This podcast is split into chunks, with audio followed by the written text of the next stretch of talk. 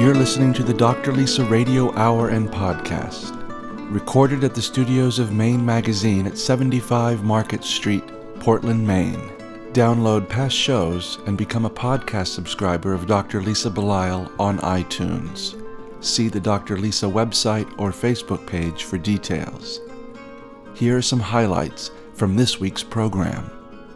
This is all part of the mix here, and that doesn't necessarily mm-hmm. make people good or bad or right or wrong. And what I hoped to do in the story was to bring in a variety of characters who were expressing that point of view. And I hope I didn't demonize anybody or take anyone else and elevate them. I wanted to just throw them out there in as realistic way as possible to spark conversation, particularly among young people, because that's who the book is for read out loud to them and get them books on oh, tape. Yes. If you're not finding that they're picking up books on their own, all that time you're spending in the car taking them to whatever sports activity or the long vacation, mm. books on tape is a great way. Hook them on a good story. Mm-hmm. Help them to learn to love a good story yeah. because I think that's just part of human nature yes. is to want to hear a good story.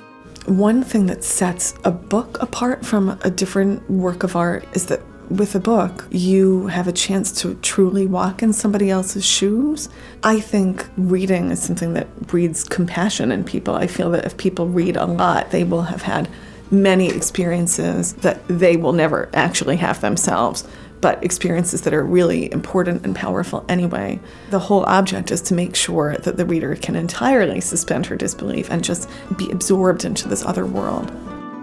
The Dr. Lisa Radio Hour and podcast is made possible with the support of the following generous sponsors Maine Magazine, Marcy Booth of Booth, Maine, Apothecary by Design, Premier Sports Health, a division of Black Bear Medical, Dr. John Herzog of Orthopedic Specialists, Mike LePage and Beth Franklin of Remax Heritage, Ted Carter Inspired Landscapes, and Tom Shepard of Shepard Financial. This is Dr. Lisa Belisle, and you're listening to the Dr. Lisa Radio Hour and Podcast, show number 102, Kid Literature, airing for the first time on Sunday, August 25th, 2013. Who cares what kids are reading? We do. Great books set the stage for a lifelong love of literature. Today's guests include Charlotte Agell, children's author and illustrator, and author of The Accidental Adventures of India McAllister, Maria Padian, author of Out of Nowhere, and Kate Egan, author of Kate and Nate Are Running Late and editor of the Hunger Games trilogy. I've been an avid reader for decades. My mother, noting my love of books, introduced me to the E.B. White classics Charlotte's Web, Stuart Little, and Trumpet of the Swan when I was a first grader at Lakeside Elementary School. By then, I had been reading for a while. Or, more accurately, I had been devouring books for a while. By the time I entered junior high school, I had read every single book in the children and young adult sections of our local library. I read some of these books repeatedly. Thus, I have great respect for the individuals who bring books into the world, especially those who bring children's books into the world. Books make it possible for us to explore the world without ever leaving our living room. They give us insights into other cultures, they entertain us, they inspire us to learn more, to keep growing as individuals. In The Accidental Adventures of India McAllister, Charlotte Agell describes a quirky fourth grader's experiences in a small Maine town. Maria Padian describes the integration of Somalian immigrants into a Maine community through the eyes of a high school soccer player in her book Out of Nowhere. Also, the editor of the best selling Hunger Games trilogy, author Kate Egan amuses us with a common motherhood experience in Kate and Nate Are Running Late. Each of these authors bestows a gift upon the children who read their books. Children who are now, very likely, the same way I once was, voracious consumers of the written word. Children who are getting ready to take the world by storm. We hope you enjoy our interviews with Charlotte Agell, Maria Padian, and Kate Egan. Thank you for joining us.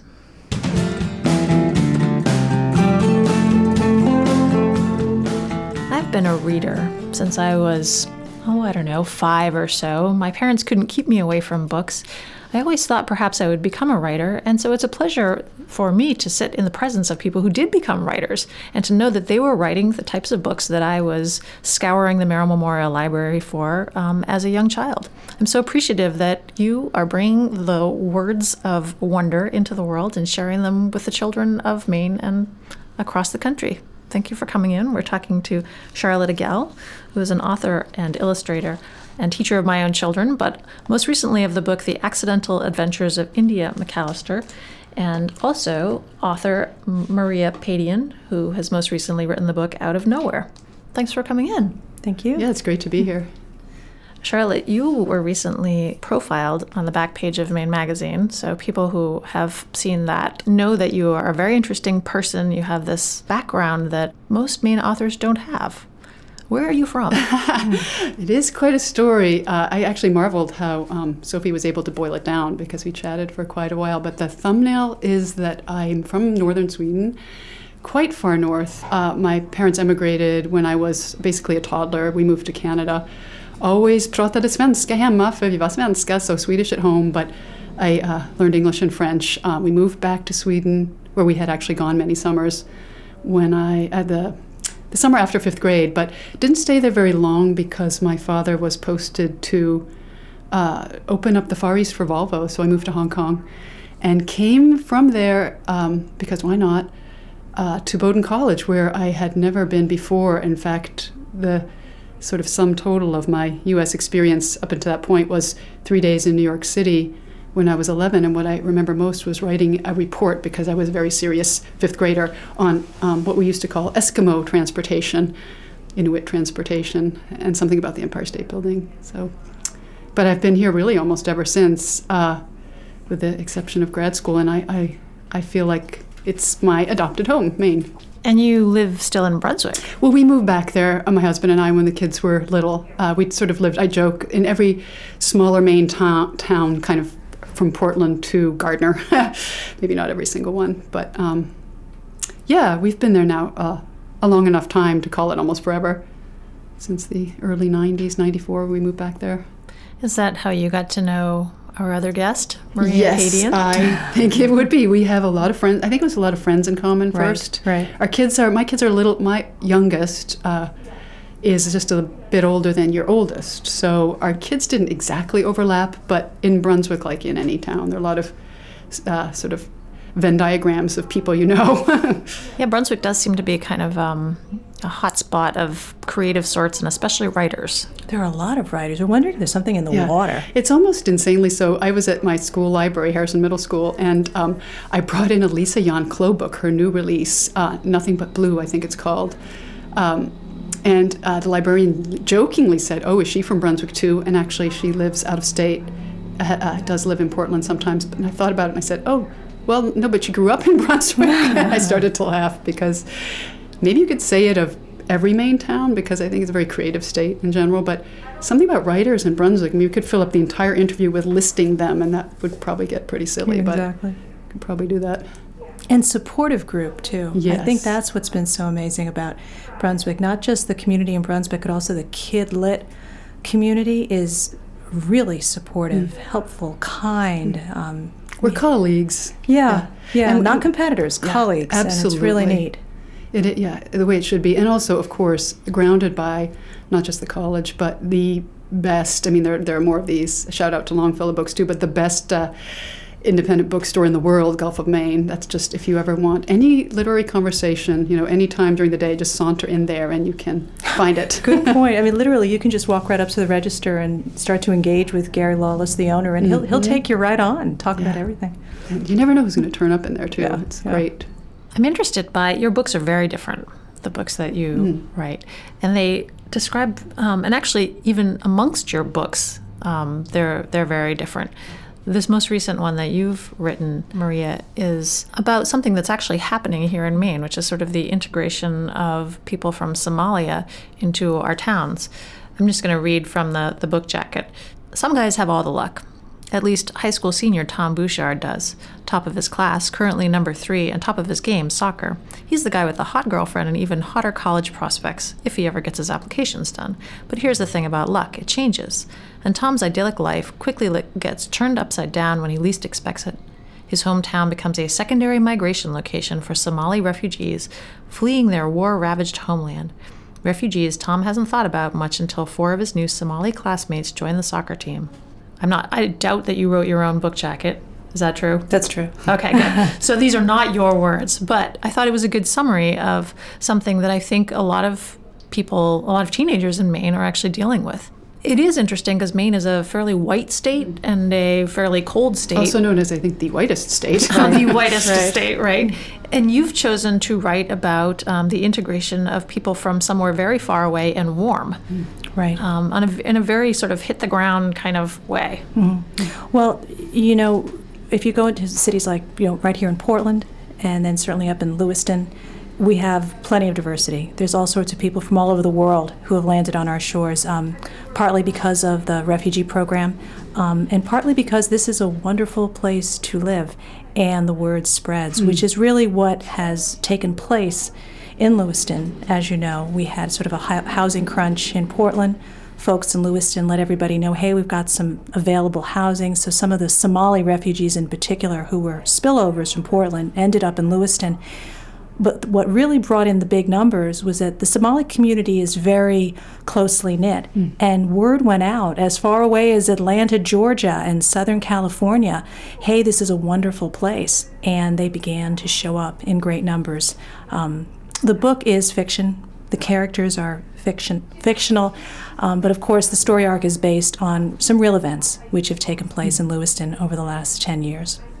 And you yourself have children, um, I think high school, college at this point? Um, college age right now. I've got a junior and a freshman in college, but my kids were real little when this all came to a head in Lewiston. So when we brought them, there, you know, there had been the big uh, support rally in the community. Um, when we brought them to that, they were real little kids playing out on the snowbanks. Um, but then as they got older and they were playing high school sports, I was privileged to attend soccer games and various um, cross country meets, and I would see the wonderful diversity reflected just in the students who were competing against each other. And in particular, I saw these um, Somali athletes who were playing soccer and changing the nature of the game, particularly in a town like Lewiston. And I was wondering, um, particularly because my grandparents are all immigrants, and at first I just thought, oh, you know, it's it's the immigrant story all over again, but with a whole bunch of twists. Um, because not only are these um, not immigrants but refugees, and there's a real difference between a, an immigrant and a refugee in terms of um, the resources you come with and the the mindset you come with. Um, but also they were black in a very white state, and they're Muslim in a post 9 11 world. So I really wanted to know wow, what is their experience like? And particularly, what is the experience of the children in school? And that's where the, the story began. And you did a lot of research. I did a lot of research. I did a lot of research that proved fairly fruitless. A lot of conversations, particularly when I started with adults, mm-hmm. because the topic was so charged and so much had happened. And a lot of times people were not talking to me necessarily about their experience, but about what agenda they were bringing to it. And then I got real lucky and I stumbled on a couple of high school kids. And that's when it changed. They were so genuine and generous and open and so grateful that somebody just wanted to hear their story. And suddenly, what I just realized is kids just want to be kids. They just want to fit in. They want to make friends. They want to go to the prom. They want to be invited over to the party. And so suddenly I was I had this wonderful window into what sort of relationships were really possible and what was really happening in school um, because it wasn't as if the folks at the schools were going to let me in. I had to meet the kids outside of school and meet them in downtown Lewiston and go out and eat their food and go to their soccer games and just spend a lot of time with them and get them to tell me their stories. And now the schools, and I can speak from experience being a, a public school teacher here in Maine, uh, are inviting the book in, and I think it's going to provoke some excellent conversations. I hope so. I hope so. That um, and I would love to hear those conversations because what's been so interesting for me now that the book is out, um, I was in Lewiston last week and read portions of the book to a largely Somali audience. And when I was done, I said to them, You do understand that you've been my scariest audience. And they looked at me and said, Why? And I said, Because I've this is you. This is your story. I said, Did I hmm. get it right? And the best moment I've had in a long time was all their little heads started nodding. I thought, oh, what a relief. What a relief. This inhabiting of other people's stories can be scary. It's a privilege Oh, yeah, and, a- it's an affliction and a, and a dream come true. The reason I came to know about this most recent book, Maria, was because my daughter Sophie, mm-hmm. we were at the local bookstore, and we have our own local bookstore in Yarmouth oh, on Oh, Royal Main River Street. Books, it's Royal great. River Oh, sure. yes. And so she came up to me and she said, I really think that we should get this book. And I looked down and I said, I know that author. Mm-hmm. So it was this interesting roundabout way of um, being introduced to something really important. Because then, of course, as soon as she was finished reading the book, I started reading the book myself, which is exactly what happened with your book, Charlotte. Oh, When- great. Sophie was done reading, and I went back and read your book. And there is a funny thing that happens when you read about the way that adults come across to kids in books that are for kids. Because you realize that that's absolutely true, and yet we've kind of forgotten this as we've aged. And the I think the uncle in this book comes across as really having some very strong opinions about the Somalis and about immigration and and it, it was really it kind of like stopped me for a minute to think that this is how kids might actually perceive adults. It's interesting you bring up the uncle. I was at um, one of my son's tennis matches, which was being played in Lewiston, and uh, I was heading out toward the tennis courts, and all the buses were parked outside. And um, in the distance, there were a group of Somali girls who were going into a building, and the bus driver caught sight of them, and I heard him very angrily speak to another bus driver, and he was expressing just his dismay with these folks in the community and saying things like, I've got a daughter who's been on a waiting list for housing and she can't get in, and these folks just show up and they get in. And there was just this pent up anger and frustration that he felt. And I thought, this is all part of the mix here. And that doesn't necessarily mm-hmm. make people good or bad or right or wrong. It's what's part of the mix. And what I hoped to do in the story was to bring in a variety of characters who were expressing that point of view. And I, I hope I didn't demonize anybody or take anyone else and elevate them. I wanted to just throw them out there in as realistic way as possible to spark conversation, particularly among young people, because that's who the book is for. It feels so authentic to me. I think probably I recommend a lot of books being a teacher and a, a crazed reader, and I think seriously, out of nowhere, since it has come out, has been the one I really have been recommending most. Not just because you're a friend of mine, but because it is that I think everyone in Maine should read it. We'll return to our program in a moment. On the Dr. Lisa Radio Hour and podcast, we've long understood the important link between health and wealth. Here to speak more on the subject is Tom Shepard of Shepard Financial. I have a reoccurring dream in which I, a high school student, am sent off to an island to live out the evolution of our monetary system in a week's time. Unlike the Hunger Games or other post apocalyptic stories, this experience starts with a solo and ends by building an increasingly complex and integrated system of relationships. Day one gives me the experience of loneliness and the lack of support that must have existed at one time. I learn that I am completely devoid of the instincts needed to survive. Unlike a wild animal, I have no idea what to eat or where to sleep that is safe.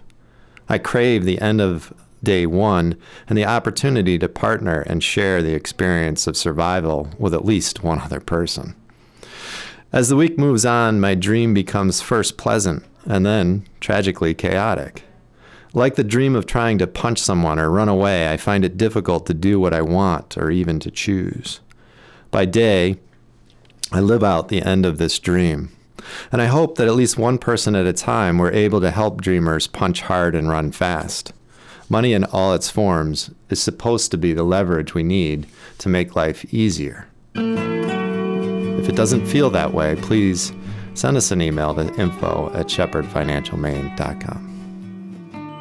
Securities offered through LPL Financial, member FINRA SIPC. Investment advice offered through Flagship Harbor Advisors, a registered investment advisor. Flagship Harbor Advisors and Shepard Financial are separate entities from LPL Financial. There was a time when the apothecary was a place where you could get safe, reliable medicines, carefully prepared by experienced professionals, coupled with care and attention focused on you and your unique health concerns. Apothecary by Design is built around the forgotten notion that you don't just need your prescriptions filled, you need attention, advice, and individualized care. Visit their website, apothecarybydesign.com, or drop by the store at 84 Marginal Way in Portland and experience pharmacy care the way it was meant to be. We had an author on the show who said it's hard to have an author in the family. It's hard to hmm. have a writer in the family. because they're always leaping up from the dinner table saying, Wait, I'll be right back. I just have to write this down.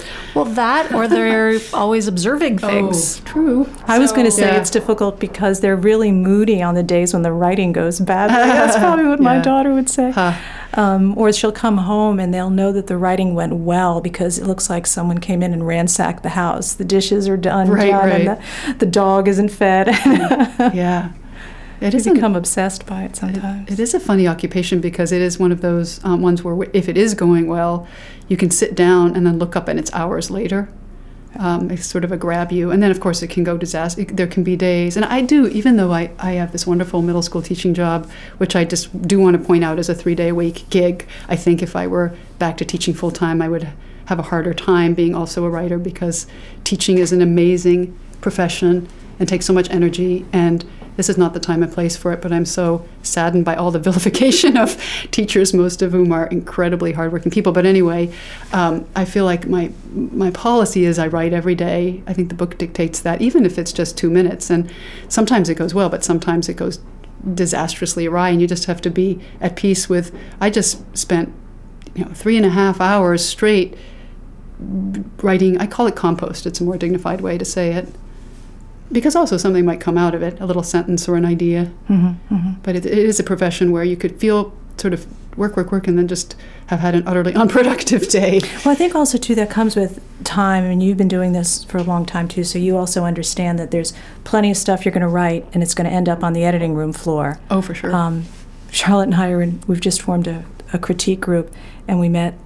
It was just it was just last week, Mm. and uh, it was really amazing of how much of what I showed Charlotte last week is going to never show up anywhere else again. Um, but having been Yeah. through this process many times, you know, ask me when I was writing my first book if I was going to be able to do that, um, and it would have been way harder. Now I understand. Wow, I'm going to Yeah. lose a lot of stuff, Yeah. but there's more that's going to come. It'll be okay, and I think that's part of the process too. Is understanding there's a lot you need to write that no one else needs to or should ever read. Right. And that's part Absolutely. of the process. I try to impart that to kids. Kids, there's so much good writing workshop stuff going on in schools, and that writing essentially is rewriting. Mm-hmm. Not very often will you sit down and suddenly have an opus appear before you.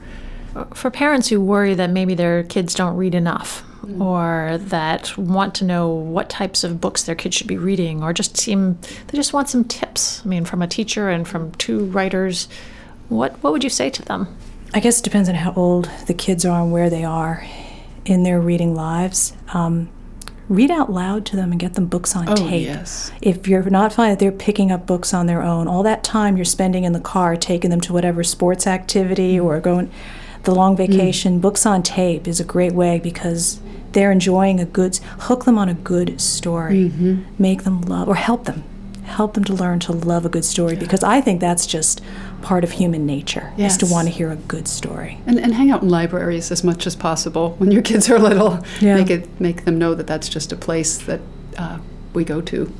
Yeah, yeah. A remarkable thing called the public library. And your children are older now. Both of your sets of children are older My youngest now. is graduating from college in two days as a writer.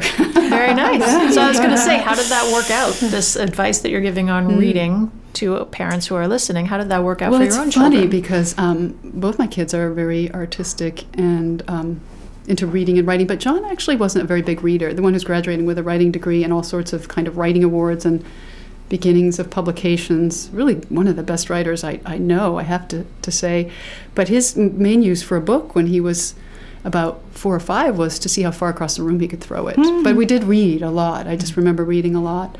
Um, and uh, kids come to reading, I think, in their own way. My daughter just came downstairs one day. She wasn't even four. She was reading, and she'd somehow decoded it. But John, the younger, had a harder time and kind of needed phonics and to be seven. Um, but but like what Maria said, we were always reading stories and telling stories in whatever context. And um, I hope that still continues. I think car rides are perfect for that. And I, I, I worry sometimes that we disappear so individually into our electronic devices that they're, you know, certainly they can deliver story too. But I like the idea of communal story, and that's even telling stories in around in a car. I would say that before my son's eyes had even begun to properly focus, I think I was holding chicka chicka boom boom in front of him. so that's what we've done as a family. It was it's just been a huge part of the bedtime routine. And then we all read, and so then we all spend a lot of time talking about what we're reading. Um, I have a son who is probably not much of a writer, but he's an avid, avid reader, and he's at this point he's very into theater and acting. Um, so that's where he's found his stories and how he's going to express his creativity. My daughter is sort of a science person, but she's one of the best editors I've ever come across, and we talk we talk about books all the time. So it was just I think part of the pattern in the family. There's always books, stories, storytelling, even if it's just around the table. What did you do? And you tell it as a, as a story. Um, it was interesting. I was Having dinner about- together, that's a good place dinner to start. together and telling stories um, not necessarily reporting but you know just being narrative in your own way. I was chatting with a gal who teaches in cape elizabeth where they've you know today the schools have got plenty of resources plenty of books and she was citing electronic distractions as a big problem particularly for her boys that she's teaching.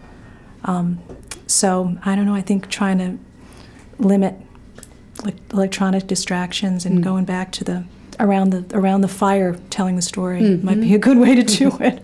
Maria, how can people find out about your book, your latest book, Out of Nowhere, and also the other books that you've written? They're in the libraries, they're on Amazon, they're in the local independent bricks and mortar bookstores, and um, Out of Nowhere in particular is going to be part of the Portland Community Read. Yay. That's going to be beginning this month. Um, the whole I'm Your Neighbor read, um, which is a celebration of just um, diversity and immigrant culture and newcomers to Maine.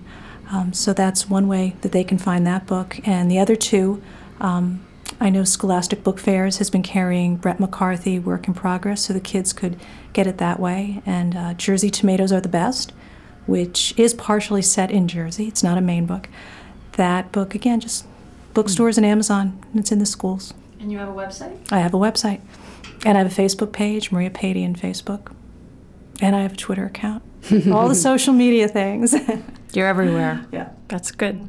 And Charlotte, how about you? How will people? Well, find I'd, I'd say a, a good central clearinghouse would just be to uh, go to my website, which you will find if you just type in Charlotte Agell. It'll bring you there, and it's a conduit, I guess, a portal. I don't have a Twitter account or too many fancy bells and whistles, but you'll you'll find everything you need to know. I hope there. Well, I am privileged that you took the time out of your busy schedules and out of your writing lives because I know that's very important to, if you're going to write to keep writing. You know what? It's amazing that you said that because I think some people uh, may think that writing just happens, that it doesn't take take time. I know. I think I suspect. Well, I teach three days a week, but I suspect that my elderly neighbor thinks I, you know, can always drop everything and have tea, and sometimes I can, but he sees me there, so he assumes I'm not doing anything. Well, I know that both of you are taking time out of your writing lives, Thank and you, it's very it's very impressive to me that you did this and um, that you came to talk to me and that you take the time to write for people like my daughter Sophie and my other children, and also um, thank you for teaching. Charlotte. oh, my pleasure. I feel like I have the best gig in the world. It's a great combo, and uh, those kids are wonderful. Thanks, And, thank- all of my children have enjoyed Hi. their interactions with you. Hi, shout out. And so I'm, as I said, I've been speaking with Charlotte Agell, um, author and illustrator, and Maria Padian, also an author. And um, I'm sure we'll have you back again sometime to talk more about your future works. Hmm, Thanks, Lisa. Thank you very much.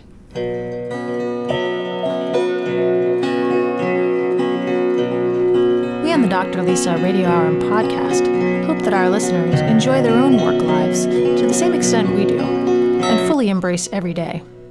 As a physician and small business owner, I rely on Marcy Booth from Booth, Maine to help me with my own business and to help me live my own life fully. Here are a few thoughts from Marcy. Have you ever been to the gym and noticed that one person seems to be there all the time? They're dedicated, sweating, face beat red, yet their body never seems to change. They never seem to reach that goal and they still have that extra 10 to 20 pounds they just can't quite shed. Why is it? Einstein's ever popular quote, the definition of insanity is doing the same thing over and over and expecting different results, rings true. If you always beat yourself up on the treadmill and haven't lost the weight, maybe you need to switch it up. It's no different with your life or in your business. If you are continually frustrated with either one, make some changes happen now. Stop talking about it and just do it. Nothing will change unless you do. I'm Marcy Booth. Let's talk about the changes you need. BoothMaine.com. This segment of the Dr. Lisa Radio Hour and Podcast is brought to you by the following generous sponsors Mike LePage and Beth Franklin of Remax Heritage in Yarmouth, Maine. Honesty and integrity can take you home. With Remax Heritage, it's your move. Learn more at rheritage.com. Using recycled sails collected from sailors and sailing communities around the world, Seabags designs and manufactures bags, totes, and accessories in Maine on Portland's working waterfront.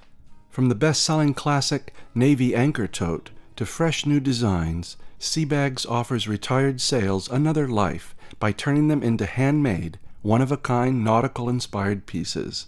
Please visit the Seabags store in Portland or Freeport or go to www.seabags.com to browse their unique collection.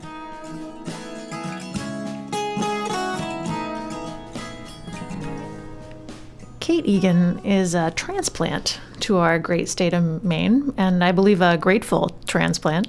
She spent many years working in New York and has been in Brunswick for how long now, Kate? Um, it'll be 10 years in May. 10 years in May. Kate has been in children's publishing for almost 20 years, both as an editor and an author. She's edited fiction and nonfiction, paperback and hardcover for kids from preschool through high school. Some of the authors she's worked for include Tamora Pierce, Suzanne Collins, and Maine's own Cynthia Lord. Kate's first original picture book, Kate and Nate Are Running Late, was published by Macmillan last fall. Thanks for coming in and being with us today, Kate. Thanks for having me, Lisa.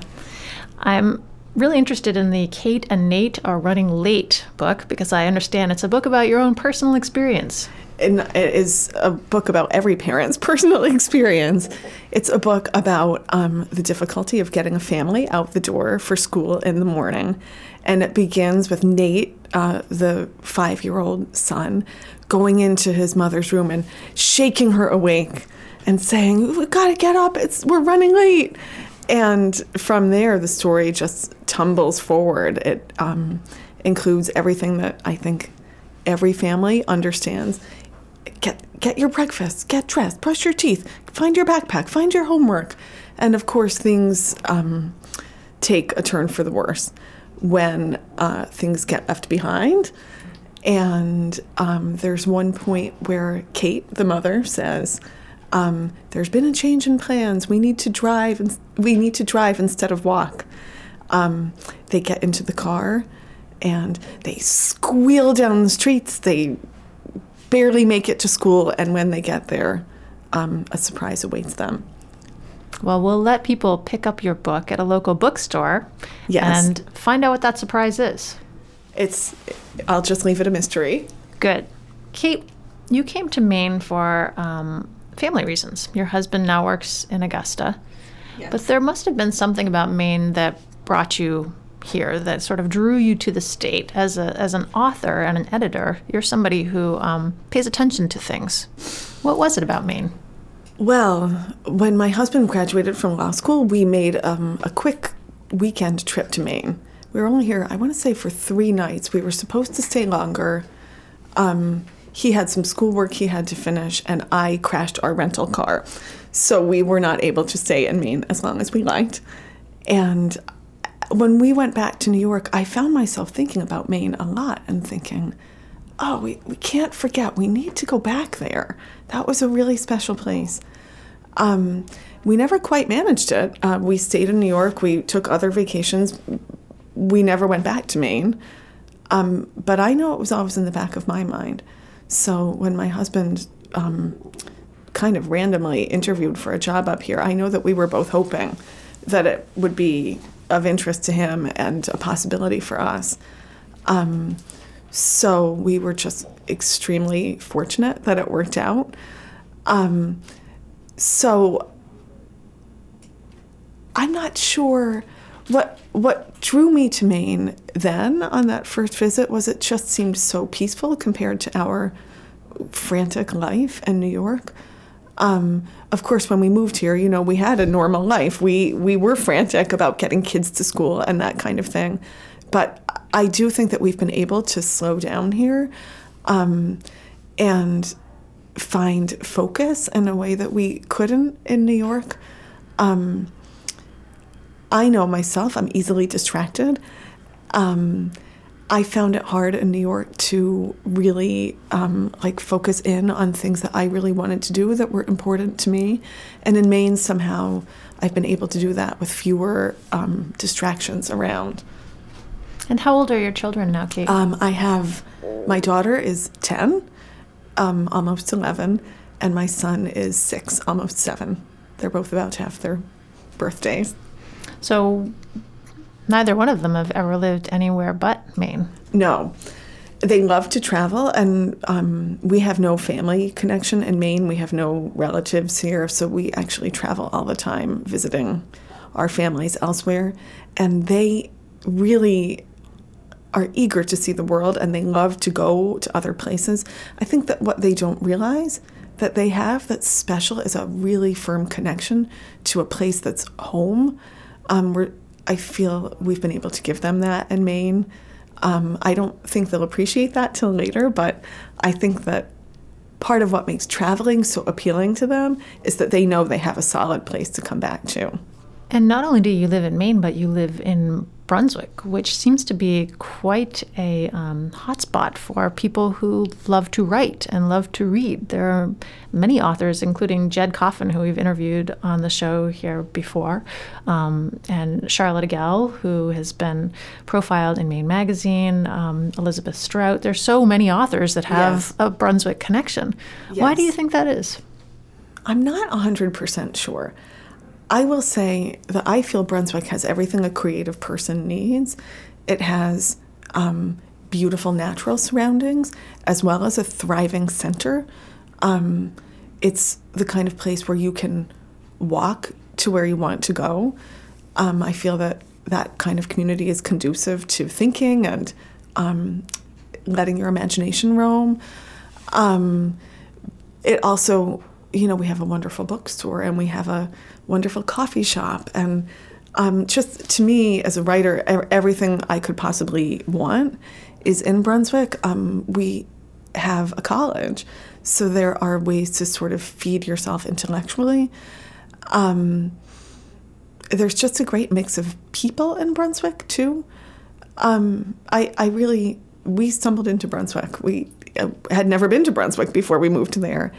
And um, it's just everything that we could dream of. We love it there. It is interesting because one of the first times that I heard your name was through um, Susan Grisanti, who is the editor here at Maine Magazine, Maine Home Design. And she had found you on a 48 hours in Brunswick trip at a coffee shop.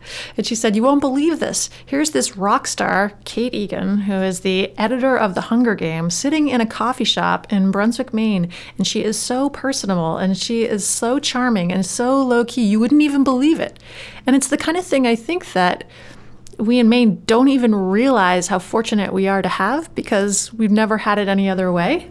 I think that's true. And when and, and of course I'm constantly meeting amazing people in Maine and I feel I feel that very accomplished people I meet here, and there are so many of them, are not um, necessarily trying to impress you with their accomplishments. They're just quietly accomplishing great things. And I don't know really why that is. I'm not sure if it's a, a New, New England culture or Maine itself. I, I'm not a native New Englander, so I, I don't know entirely. But what I do know is I like living among people who are not trying to impress others. I just like that people are able to do what they do and do it well, and we don't have a um, I don't think we have a culture here of bragging. And so I, I, like that about Maine. You have been an editor for many very well known children's authors, uh, um, and you've edited The Hunger Games, which of course became very popular. This is something that not every person who loves reading and loves writing thinks about as a job. Was there something about your childhood or your formative years that caused you to go in this direction? Because you're still writing, but you're writing with another person. You're helping their voice kind of shine through. Yeah. Well, I didn't know it was a job either when I was growing up. Um, but I do come from a, a family of huge readers. Um, and I would say, probably in my family, I read the least. Um, my father, in particular, um, when we were kids and we would go on vacation, we would go to the, I grew up in New Jersey, we would go to the Jersey Shore for a couple of weeks in the summer. And my father hated the beach. He never even went to the ocean. He would go on his so called vacation with a stack of books that was two feet tall. And I'm not exaggerating. And, and that's what he would do for the entire two weeks, is he would just read his books. Um, my sister also works in publishing. She also loves to read. Um, and our grandmother, I remember when I was very young, I would go visit my grandmother and she would say, Well, what are you reading? And sometimes I would say things that she did not approve of. Um, but she would always say to me, Oh, she was also very curious about my friends. And she would say, It's important when you grow up to have friends who like to read um, it's important to be able to talk about books with your friends. So those were just messages I filed away, and um, it took me a while to find my way into publishing. Um, I went to graduate school, and then I taught English at a high school for a couple of years. But I knew that publishing was out there eventually. I had a friend who did an internship at a publishing company one summer. She didn't stick with it, but I thought, oh, that's something I could do. Um, so, anyway, through a, series of adventures, I made I made my way into publishing, and as soon as I discovered it, I knew that it was sort of the perfect match for me. Um, I love. It, I write my own books now, but at the time I did when I started working in publishing, I did not write. Um, I really liked the kind of behind the scenes nature of publishing. I wasn't really seeking the spotlight, and I liked helping somebody else find their way um, narratively, and then sometimes those authors would find their way into the spotlight, and I liked watching from the wings. The goal of the Dr. Lisa Radio Hour is to help make connections between the health of the individual and the health of the community. The goal of Ted Carter Inspired Landscapes is to deepen our appreciation for the natural world. Here to speak with us today is Ted Carter. I've been self employed my entire life. From the time I was a young teenager, I started in the landscaping business and never stopped as I've gotten older, I thought, well, you know, as I get older, maybe things will get easier and maybe I won't have to work quite as hard. Well, I find myself working even harder. the human spirit is a fascinating thing. I think that the universe gives us just enough that we can bear and, and just sort of throws it out there and says, okay, so how is my spirit going to handle this in a mature fashion or an immature fashion? What works for me? What doesn't work for me anymore? I always bring things back to nature. And my work in landscape design and contracting is, is a pretty arduous work. It's not a, a get rich quick type of a thing, it's a, a long, slow build. And I think that if anything, it's taught me to be patient, to work hard, to be proud of what I do and really watch how others interact and engage with the landscape. I'm Ted Carter, and if you'd like to contact me, I can be reached at tedcarterdesign.com. We'll return to our program after acknowledging the following generous sponsors Dr. John Herzog of Orthopedic Specialists in Falmouth, Maine. At Orthopedic Specialists, ultrasound technology is taken to the highest degree. With state of the art ultrasound equipment, small areas of tendonitis, muscle and ligament tears, instability, and arthritic conditions can be easily found during examination. For more information, visit orthocareme.com or call 207 781 9077. At the Dr. Lisa Radio Hour and Podcast, we believe we are helping to build a better world with the help of many. We'd like to bring to you people who are examples of those building a better world in the areas of wellness, health, and fitness. To talk to you today about one of these, fitness, is Jim Greatorex, the president of Premier Sports Health, a division of Black Bear Medical. Here's Jim.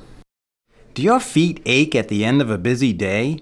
Do you spend a lot of your time on your feet? If so, you should come and check out our complete line of shoe insoles at Black Bear Medical's Premier Sports Health Division. We will measure your foot pressure and put you into a comfortable, great pair of insoles from the leading company Aetrex at a great price. Whether it's for your work shoes, your dress shoes, or athletic footwear, come on down to our Marginal Way showroom in Portland and get fitted for your new insoles today. I'm Jim Greatorex, president of Black Bear Medical. Come on in and see our trained staff down at 275 Marginal Way and at www.blackbearmedical.com. This idea of um, writing and writing a book always seems like a very solitary pursuit. But what you're describing is very much collaborative. Yes. Uh, especially when you're talking about the, the traditional publishing industry. Is that does that ever create challenges for people who who think of themselves as I am the author of this book, this is my baby almost? I have to say, I've never had a bad experience. Um, I definitely have had authors say, um, I don't see it that way. I don't want to answer your question. Thank you. Um, I like your suggestions for my book, but I don't want to go there. And ultimately, it is the author's book. Um, you know, I work for a publisher, or I work for many publishers because I'm freelance. Um, and so, you know, it's within their rights to say, well, we don't we don't want to publish this book if you can't make it satisfactory to us. But that that has never happened in my experience. I mean, publishers if an author has come to the point where his or her book is signed up by the publisher, um, that means the publisher already has great respect and interest in the book. And, you know, obviously they want the book to meet their needs, but authors have a fair amount of freedom to do what they like. Um, and they do not have to do every single thing that an editor suggests.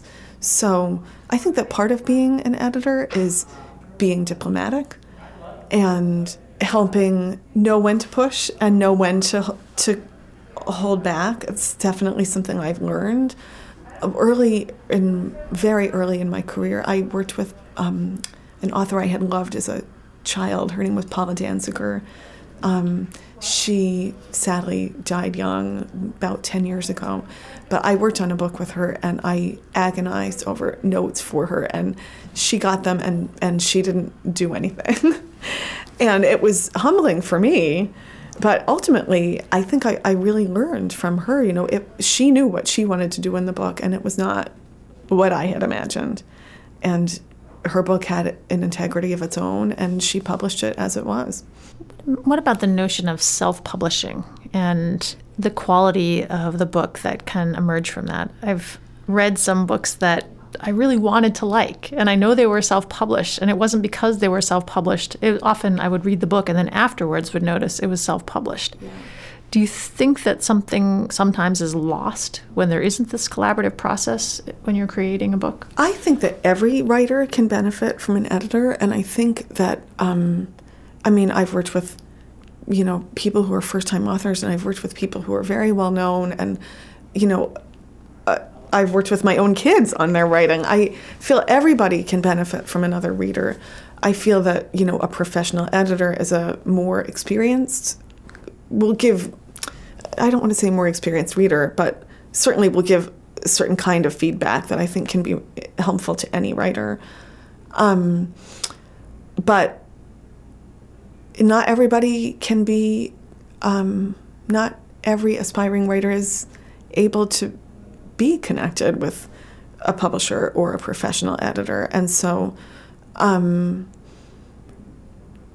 if those writers are exploring self publishing as an option, and can find someone else to read their work, I think that accomplishes many of the same goals. Um, I've read self published books that are really great, and I've thought, I don't understand why this book isn't published by a, you know, a capital P publisher. And then I've read other self published books that, you know, just feel like they're very meaningful to the author, but don't always bridge the gap to a reader.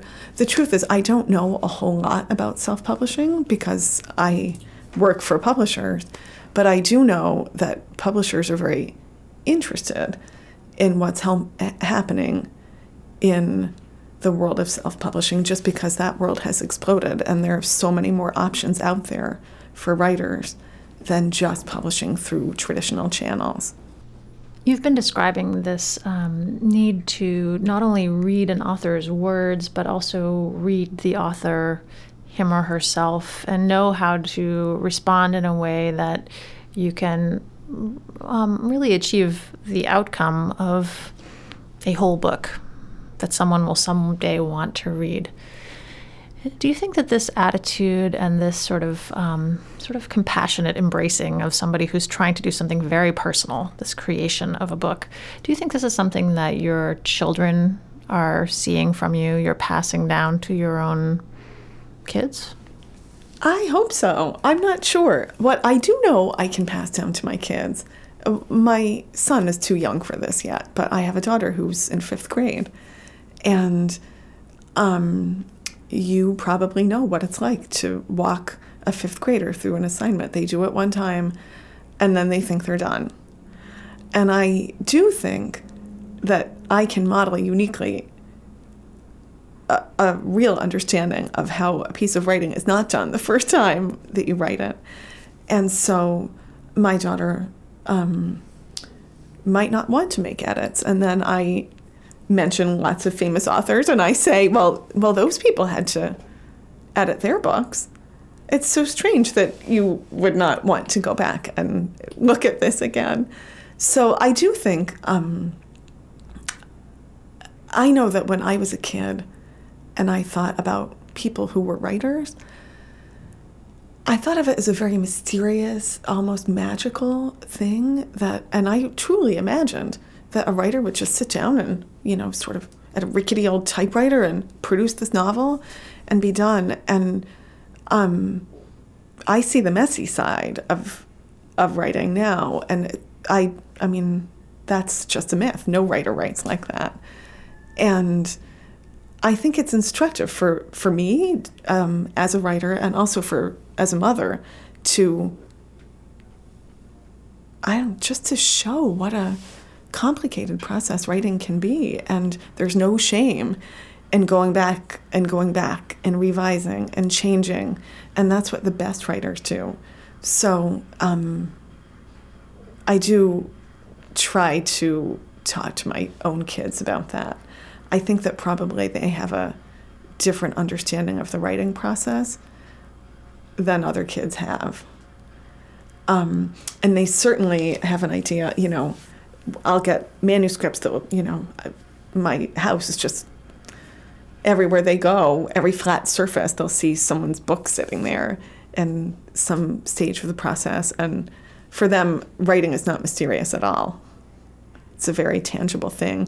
Our cats walk all over the manuscripts. You know, it, it, they just have a, a different understanding.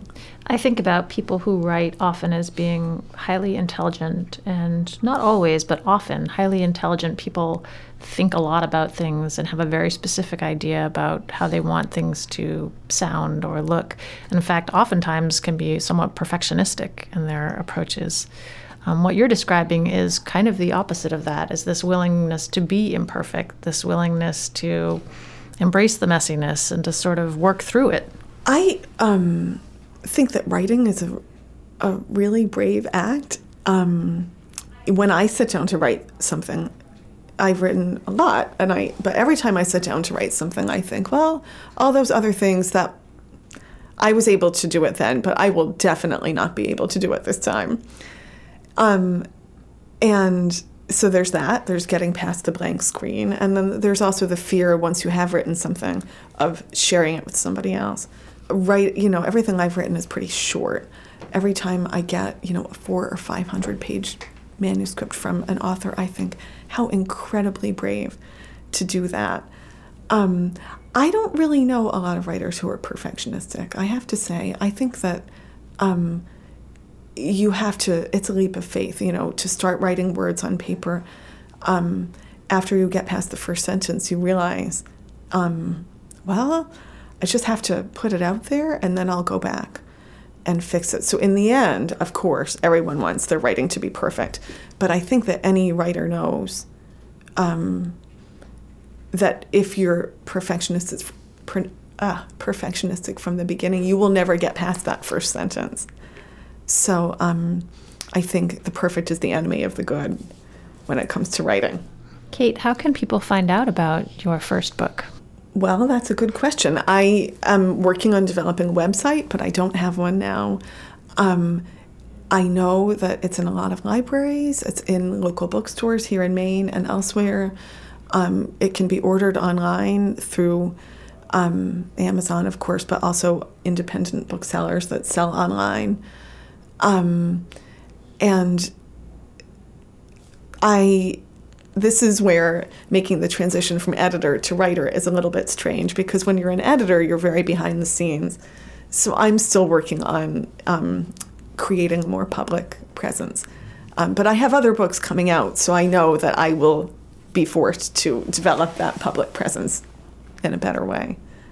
Well, I think you're doing a great job. Thank you. And you're very authentic and um, I know that people who rush out to the local bookstore and buy Kate and Nate are running late will enjoy that. And I know that many, many people have already enjoyed the work you've done editing um, The Hunger Games. So I'm appreciative of the fact that you've spent time here talking with me today about the writing and editing process and living here in Maine.